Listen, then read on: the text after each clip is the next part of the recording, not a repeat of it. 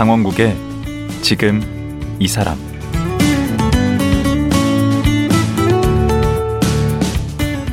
안녕하세요. 강원국입니다. 코로나 상황이 지속되는 가운데 경제적인 어려움은 커지고 있고요. 올해는 대선도 있습니다. 이래저래 분위기가 어수선합니다. 지금의 위기를 극복하고 갈라진 민심도 하나로 통합할 수 있는 그런 리더에 대한 갈증도 높아지는 시기인데요. 그래서인지 요즘 태종 이방원이 핫합니다. KBS 대하 드라마 태종 이방원을 저도 즐겨보는데요. 오늘은 태종 이방원의 리더십에 관해 건국대 신병주 교수와 얘기 나눠보겠습니다.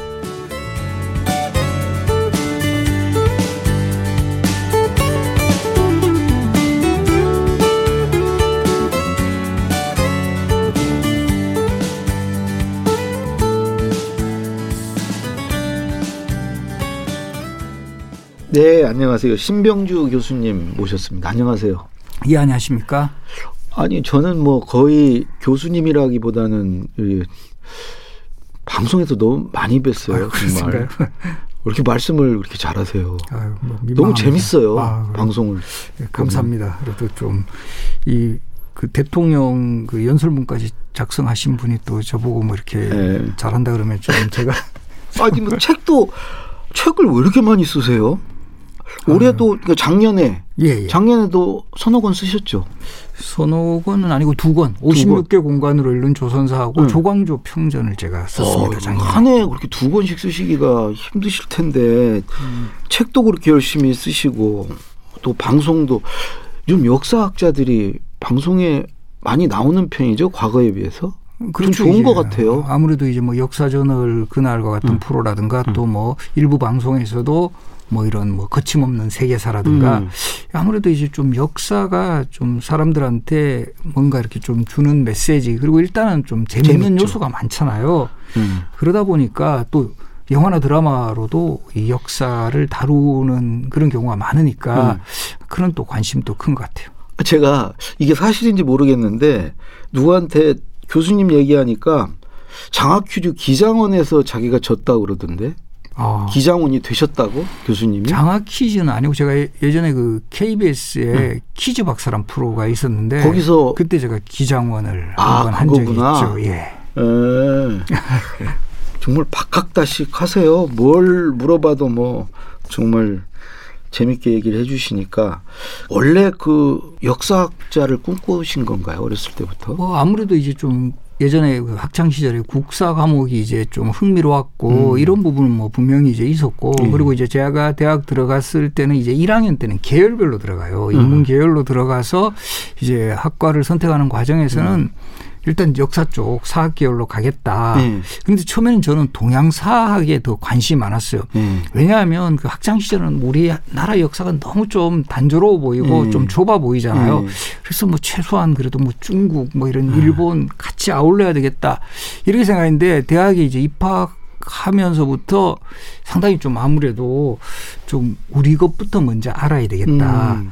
이런 거에 대한 의식도 강해졌고 음. 또 결정적인 것 중에 하나가 음. 이제 제가 그때 이 학과 소개한 학생 편람을 봤어요. 음. 소개하는. 근데 국사학과에 음. 대한 소개는 1년에 두 번 답사 간다고 딱 써 있더라고. 답사. 예. 네. 음. 어, 이거 여기에 가면 합법적으로 1년에 두 번은 무조건 그 여행 다니겠다. 오. 이것도 상당히 이제 호감을 음. 주면서 제가 이제 국사학과에 지원을 했죠. 혹시 거기가 좀 커트라인이 낮아서 그리 간 건 아니시겠죠? 아, 뭐그 소신 지원했습니다. 예. 아, 믿습니다. 그, 그 중에서도 근데 국사과를 가셔서 조선 역사에 또 꽂히신 배경은 또 어떻게? 아무래도 조선 시대의 역사는 좀 더 우리하고 좀 가까운 측면이 많잖아요. 음. 그리고 이 조선의 역사와 문화가 지금 또 이렇게 계속 되풀이되는 그런 측면도 많고 또 무엇보다 좀 매력적인 게 제가 답사를 좋아했다고 음. 말씀을 드렸는데 현장이 많이 남아 있다라는 거죠. 아. 조선의 역사의 현장은 지금 뭐 음. 서울 시내만 해도 뭐 궁궐이라든가 음. 또뭐 조금 지방에 가도 뭐 서원이라든가 각종 유적지 사실 거의 조선시대 그리고 문헌도 많이 남아 있어요. 조선시대 음. 문헌은. 근데 아무래도 뭐 고대사나 고려시대 같은 경우는 좀 뭐 이런 문헌이라든가 또 유적지 같은 경우도 음. 뭐 고려사는 다 북한, 고려시대도 음. 대부분 북한 쪽에 있죠.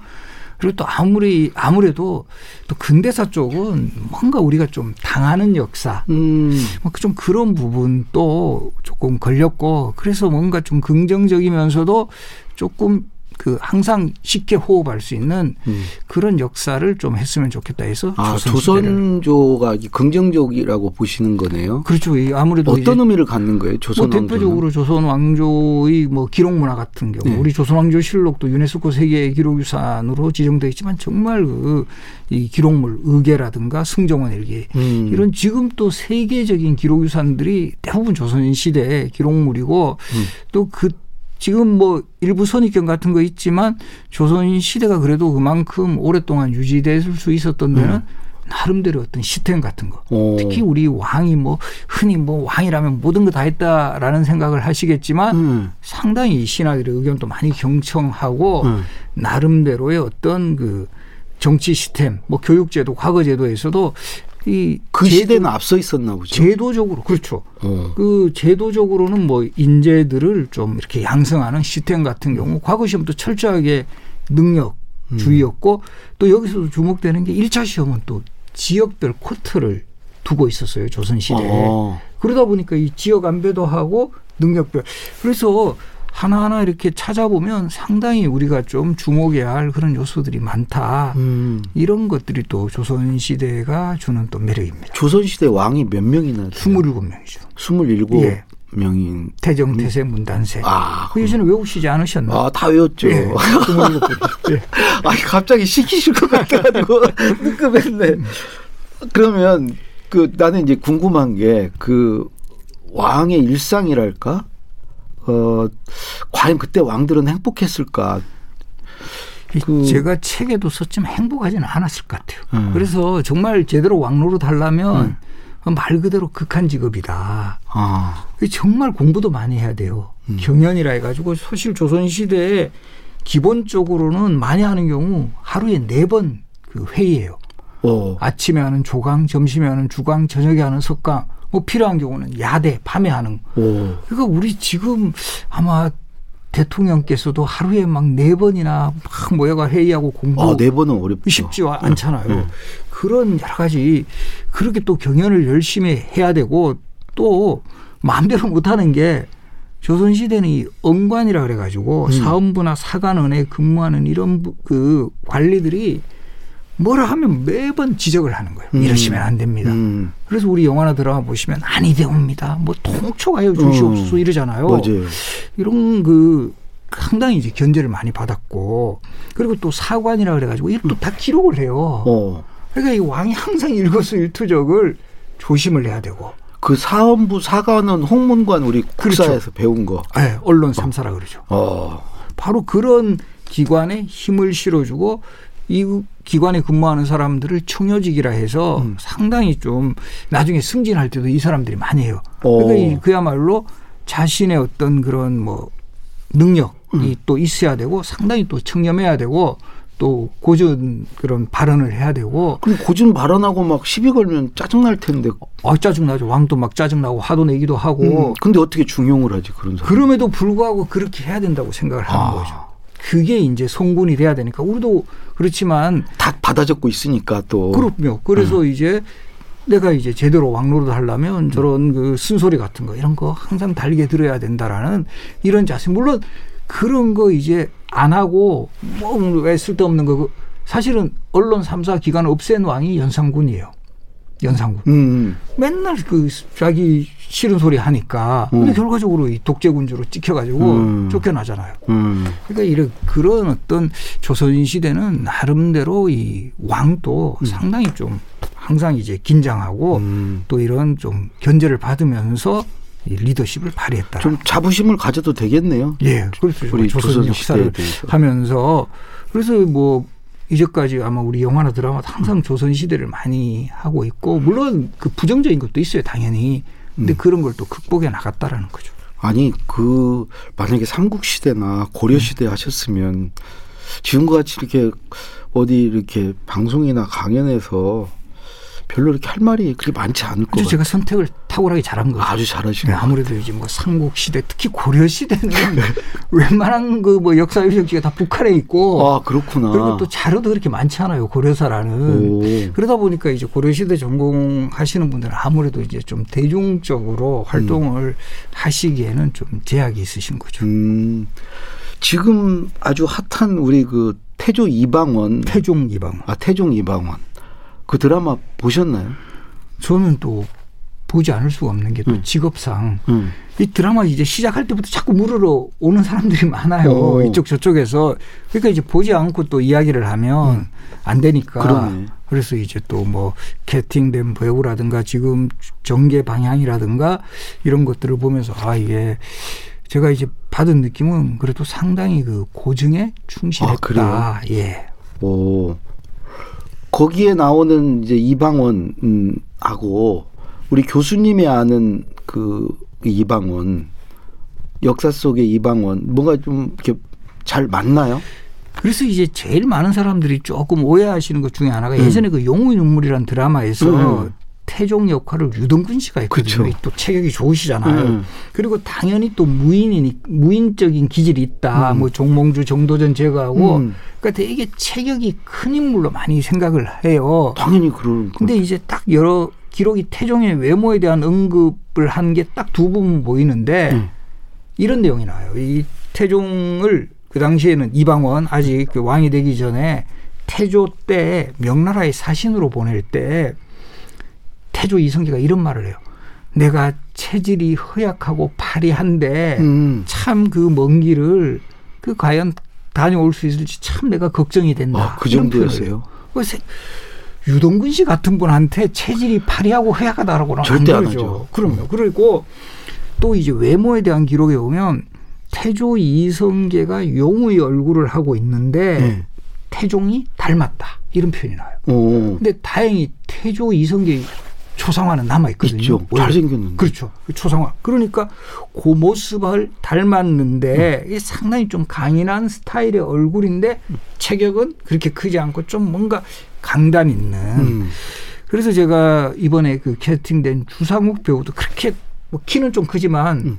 뭐 덩치가 막 좋고 이렇지는 않잖아요. 음. 그리고 이렇게 좀 보면 눈매 같은 거 보면 좀 문과적 자질도 보여요. 어. 특히 태종은 이성계 아들 중에 유일하게 조선시대 과거 아니, 고려시대죠 그 당시는 음. 고려시대 과거 급제자예요. 아니 조선 왕 중에 과거 시험 된 사람이 유일한 거 아니에요? 그렇죠. 이제 그 다음 왕들은 시험 왕들이. 시험 볼 리가 네. 없으니까. 근데 이제 그 방원 단계에서는 그 과거 시험을 이제 그때 이성계에게 총 여덟 명의 아들이 있어요. 첫 번째 왕비인 신의 왕후 한시와의 사이에서 여섯 명, 그다음에 계비 신도 왕후 강씨 사이에서 두 명인데 네. 유일하게 그것도 상당히 좀 빠른 시기에 그 기록에 보면 1382년 그 우리 나이로 16살 때 진사시에 합격을 하고 어. 그리고 이듬해 문과에 병과로 급제했다. 어. 그러니까 보통은 또 진사나 생원이 되면 네. 이제 문과에 응시할 수 있는 자격이 부여가 돼요. 네. 근데 보통 재수 삼수 하거든요. 아 그래요? 근데 정말 이 방원은 재수 없이 음. 바로 이제 그 문과 시험에 급제를 했으니까 또 이런 부분을 이성계가 상당히 높이 평가해요. 그랬겠죠. 이성계도 무인이잖아요. 음. 그리고 아무래도 자기 그 아들 중에 좀 힘쓰는 사람들은 많이 나올 음. 것 같았지만, 어, 저 방원처럼 똘똘한 아들이 나오니까, 좀. 어, 뭔가 되게 좀 흐뭇했을 거 아니에요. 네. 그래서 상당히 그 태조 이성계가 조선을 창업하는 그 과정, 특히 위화도 해군 이런 시기에 상당히 그 아버지를 돕는 그런 음. 또 아주 그 중요한 참모 역할을 합니다. 아니 극에서 보면은 결정적으로 두 번 돕더라고요. 예. 그 위화도 해군 할 때 이쪽에서 그 무슨 왕이에요? 그 우왕. 예, 예. 우왕이 그 일족들을 어떻게 하려고 그럴 때 그 피신시키는 거 하나. 포천으로 피신시키죠. 예. 그다음에 또 한 번 우왕이 자객을 보내 가지고 그 이성계를 어떻게 헤아려 할 때 그걸 또 사전에 막, 막는 거. 바로 그런 역할들 실제 이제 기록에도 보이고 이 상당히 그 특히 그 가족 그거 다 사실인 거죠. 네, 어머님을 보호하는 그런 역할을 맡긴 거는 방언이 상당히 이제 좀 강단도 있고 또 이런 또 무적인 음. 어. 그런 좀 이렇게 거기 칼싸움은 좀 못하던데 극 중에서 보니까. 그래도 이제 문무의 능력 그 정도 어느 정도 가족 정도 그리고 이제 그 드라마에서 보면 약간 말로 이렇게 또 탁 설득시키잖아요. 그 음. 당시 가족들을 이렇게 헤아려 할 때뭐 그런 게 결과적으로 이제 좀 탁 판단력이죠. 상황 판단력. 음. 너가 이렇게 우리 가족을 해쳐서 너 나중에 뭐 이성계가 지금 저기 개경에 와서 있다 그렇죠. 그러면 너는 어떻게 되냐. 그런 식으로 음. 딱그 상황 파악을 주지시키면서 그렇게 이제 설득을 해 나가는 그게 바로 이제 문과적인 그 자질이었다. 그 태종이 결국은 이제 우리 역사에서는 왕을 잘한 것으로 평가받는 거죠. 그렇죠. 아무래도 이제 그 조선이라는 왕조의 기틀을 음. 바로 이제 잡았으니까. 그러면 뭐 정도전도 죽이고 정몽주도 예.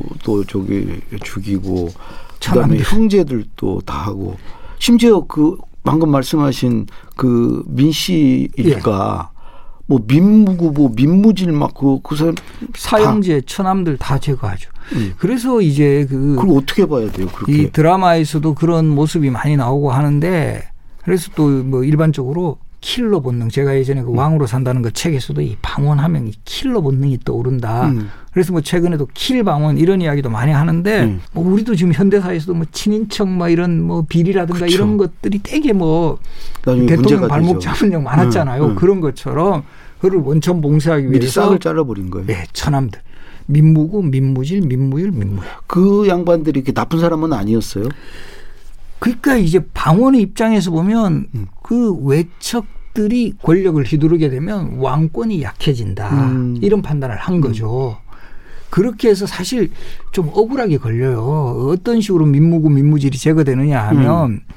태종이 이제 그 당시에 첫 번째 후계자는 양녕대군이었거든요. 그 첫째. 적장자. 응. 양녕대군을 이제 후계자로 삼아 놓고는 선의파동을 일으켜요. 음. 아, 내가 이제 좀 나이도 뭐 어느 정도 됐고 하니 음. 이제 이 양녕에게 왕위를 물려주고 싶다. 음.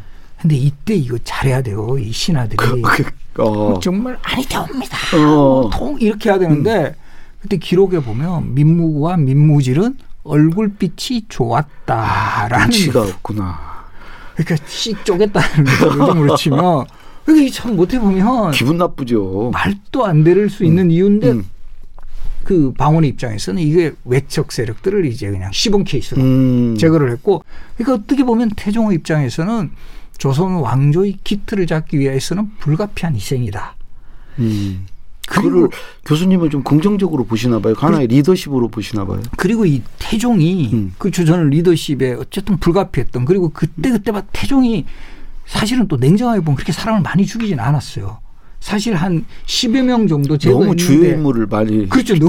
대서 교과서에 다 나오는 인물을 제거했기 때문에 음. 사실 사도세자는 그 한때 광증에 걸렸을 때 100여 명을 죽였다 이런 기록이 나와요. 어. 근데 사도세자에 의해 제거된 사람 뭐 궁녀, 황간 뭐 이러다 보니까 지명도가 떨어지니까 별로 그런데 그리고 비슷한 시기에 중국의 태조 아시죠? 홍무제. 음. 홍무제가 권력 잡는 과정에서는 거의 한 10여만 명을 죽여요. 물론 어. 인구가 우리보다 뭐 조선보다 훨씬 많았겠지만 그런 거에 비하면 어느 정도 태종의 어떤 이런 그 뭐 킬방원의 면모는 음.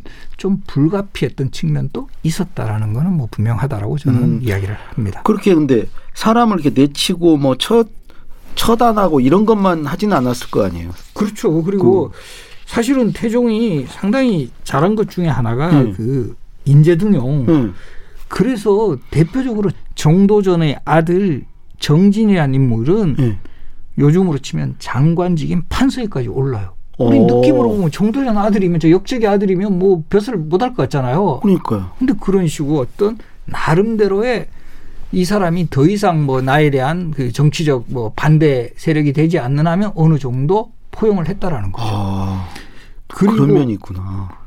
우리가 잘 알고 있는 뭐 세종 시대의 주역이었던 뭐 황희정승이라든가 우리 과학자 장영식 응. 다이 태종 때 본격적으로 아, 발탁된 그때 사람. 발탁한 네. 거예요? 대표적으로 장영실하면 당연히 세종이 발탁한 사람으로 생각하는데 음. 사실 태종 때 이미 그 자락을 다 깔아놨네. 예. 아까 그 사관원 사원부 얘기 잠깐 예, 예. 하셨는데 그 사관원도 태종 때 만든 건가요? 그러니까 이 사관원이 태종 때 와서 본격적으로 독립기구가 돼요. 아, 이 그 요즘으로 치면 언론 그리고 이제 왕에 왕 대한 직속으로? 예 직속으로 이제 비판하고 견제하고 뭐 왕뿐만 아니라 신하들의 뭐 좀 이런 잘못된 거 음. 이런 거 그래서 우리 드라마 같은 데만 나오면 계속 뭐 탄핵하고 이런 사람들 있잖아요. 음. 이 사람들이 대부분 사관원 소속이에요. 오. 엄관이라고도 하죠. 예. 지금도 우리 보면 뭐 이런 여러 가지 그 비판 기사가 뭐 방송이나 신문에서 많이 하잖아요. 예. 그런 역할을 사관원에서 했고 그 사관원의 이런 그 대간이라고도 하는데 이런 사람들은 왕을 감시하고 또 비판하는 그런 기능을 했고 제가 앞에서 소개했듯이 사관과 더불어 이걸 기록하는 사람들과 더불어 바로 이 언론기관의 그 핵심 역할을 했고 그래서 이 태종이 이런 입장을 항상 표명을 해요. 예. 그 왕은 신하가 가나면 반드시 들어야 한다. 어. 이 실제 태종실록 기록에 보면은 상당히 이 태종이 사관원에서 상소한 것을 채택을 한다 할까요? 음. 이런 내용들이 꽤 많이 나옵니다. 지금 이제 우리가 뭐 대통령 선거도 앞두고 있고 여러 가지 그 큰 일들을 앞두고 있는데 이 시점에 우리 태종 이방원이 이렇게 사람들이 관심을 받고 예. 하는데 이 태종의 어떤 리더십이 지금 우리 그 상황에 던지는 메시지랄까? 그러니까 태종은 우리 역사에서 보면 창업과 수성이라는 두 가지 과제를 동시적으로 해결하는 왕이에요. 네. 특히 이 창업 과정에서 보여주었던 어떤 결단력, 과감함. 음. 어쨌든 이제 정몽주 같은 인물 이건 어쨌든 새로운 왕조에 이 뭔가 걸림돌이 되는 이런 상황에서 이게 필요한 거죠. 과감성과 결단성. 음. 그리고 또 왕이 되고 나서는 상당히 또 냉철하게 그리고 이 중요한 포인트 중에 하나가 결과적으로 국가의 기틀을 잡고 민생, 음. 백성들을 안정시키는 이 지금 또 우리 뭐 대선 후보들 나와서 계속 하는 게 이제 민생 문제잖아요. 아 그것도 잘했나요? 예, 그래서 이 태종이 승하했을 때의 음. 평가가 실록의 기록에도 나오고 있는데 예. 그의 제2기간에 사방의 국경의 안전에 백성들이 전쟁 어- 걱정 없이 살았다. 네. 그리고 고려 말 80만 결이던 전국의 경작지가 태종 시대에 들어 120만 결로 증가했던 이런 모습. 서울과 지방의 창고가 가득 차서 이 주변을 에워싸서 쥐의 침입을 막아야 할 정도였다. 이거 상당히 이런 평화와 그 번영을, 번영을. 이루었던 그런 모습들이 실록의 기록에도 전하거든요. 참 이렇게 들어보니까 그 태종이 성군이었네 여러모로 제가 그 모셨 김대중 대통령이 예. 그 정치하는 사람은 그 선비의 문제 의식과 상인의 현실 감각이 있어야 된다. 그러니까 한편으로는 어떤 자기 철학을 가지고 멀리 내다보면서도 당면한 과제들을 이렇게 실행력 있게 이렇게 해결할 수 있는 문제를 해결할 수 있는 역량을 갖춰야 된다. 거기에 딱 맞는 게 태종 같아요. 그렇죠. 결국 이제 태종은 왕이 되는 과정에서도 그런 창업이라는 그 정말 중요한 목표 달성에 아주 그 주요한 역할을 했고 하면서도 세종을 또 다 생각한 거 어? 그렇죠. 아니에요? 그리고 이제 본인이 어느 정도 기틀을 잡은 후에 예. 이것이 제대로 이어지려면 가장 능력 있는 후계자가 탄생해야 된다. 음. 그래서 양령을 결과적으로 14년간 세자의 자리에 있었어요. 내치고 충령을 후계자로 선택. 이건 저는 우리 역사 속 최고의 그 선택 장면이고. 그리고 외척들 다 정리해주고 예. 그리고 이제 또 인재도 등용해서 세종에게 물려주고 그렇죠 이렇게 연결시켜주고 예. 우리 흔히 시작이 반이란 말을 해요. 예. 그때 그 시작이라는 거는 여러 가지 정치 시스템 정비 그리고 이제 국정 목표가 음. 국부라든가 민생 그리고 이제 외교에 있어서도 이제 뭐 명나라하고는 철저하게 그 사드 외교를 해요. 음. 반면에 그 일본에 대해서는 뭐 대마도 정벌을 한다라든가 뭐 여러 가지 그 요소들 지금 상황도 우리 사실 격변기잖아요. 예. 어찌 보면 뭐 혁신도 해야 되고 새로운 어떤 환경에 좀 적응해 나가야 되는 그 새로운 시대를 이제 맞는 우리 입장에서 태종이 주는 메시지가 있네요. 마지막으로 그 이 시대에 우리 역사 공부가 필요한 어떤 이유랄까 그런 걸 좀 얘기해 주시면 제가 제일 좋아하는 말 중에 하나가 역사는 과거와 현재의 대화다. 예 그거 저기 그 저쪽 밖에 이에치카가 아 이에치카 이에치카가 맞아요. 이제 한 말인데 네. 저도 항상 뭐 이런 강의라든가 이런 여러 뭐 이런 기회 있을 때마다 그런 부분을 많이 강조를 하는데 이게 단지 옛날 이야기가 아니다. 음. 이 과거의 어떤 그 역사가 오늘날 우리에게 주는 메시지가 항상 있어요. 그럼 우리는 가능하면 그런 역사의 속에서 잘했던 부분, 좀 긍정적인 요소는 우리가 개성을 하면 될 것이고 음. 분명히 부정적인 부분들도 있어요. 그런 것들은 가능한 되풀이하지 않으면 음. 이게 바로 우리가 역사가 상당히 현재적 의미를 띈다. 이게 옛날에 그냥 옛날 이야기로 뭐 그냥 뭐 재미로만 그 나가 지나가는 이야기가 아니라 우리의 삶 현재와 미래에도 상당한 그 지혜를 줄 수 있다. 음. 그런 점에서는 저는 이 역사 공부가 필요하고 음. 또 역사를 우리가 적극적으로 좀 잘 이렇게 활용할 수 있는 그런 방안들을 모색을 해야 된다. 우리 생각합니다. 문과 학생들 역사 쪽그 그 전공 그쪽으로 좀 많이 좀 가야 되는데 취직이 안 되니까. 그렇죠. 그러니까 이제 그런 그 방식으로 일할 수 있는 분야들, 물론 음. 이제 뭐 박물관이라든가 이런 문화재 관련 이런 분야도 이제 있고 음. 또 본인이 또 노력하거나 이러면 그래도 요즘은 또 이런 역사를 이렇게 좀 콘텐츠화하는 음. 이런 작업들도 많이 이루어지고 있으니까 음. 좀 그런 쪽으로 또 하게 되면 뭐 어느 직업 뭐 부, 전공이든 다 이렇게 살릴 수는 없잖아요. 그러나 또 이렇게 열심히 하고 노력하는 사람들이 그것을 어느 정도 그 가능성을 또 이렇게 얻어가는 그런 부분은 분명히 있다라는 거. 어, 저는 예. 신병주 교수님이 우리 역사에 대한 사람들의 관심을 높이고 예.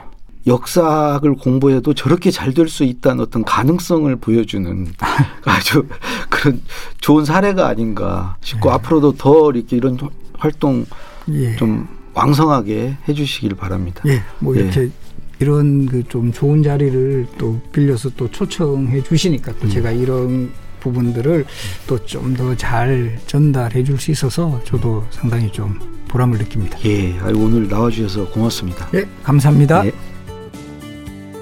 건국대학교 사학과 신병주 교수였습니다.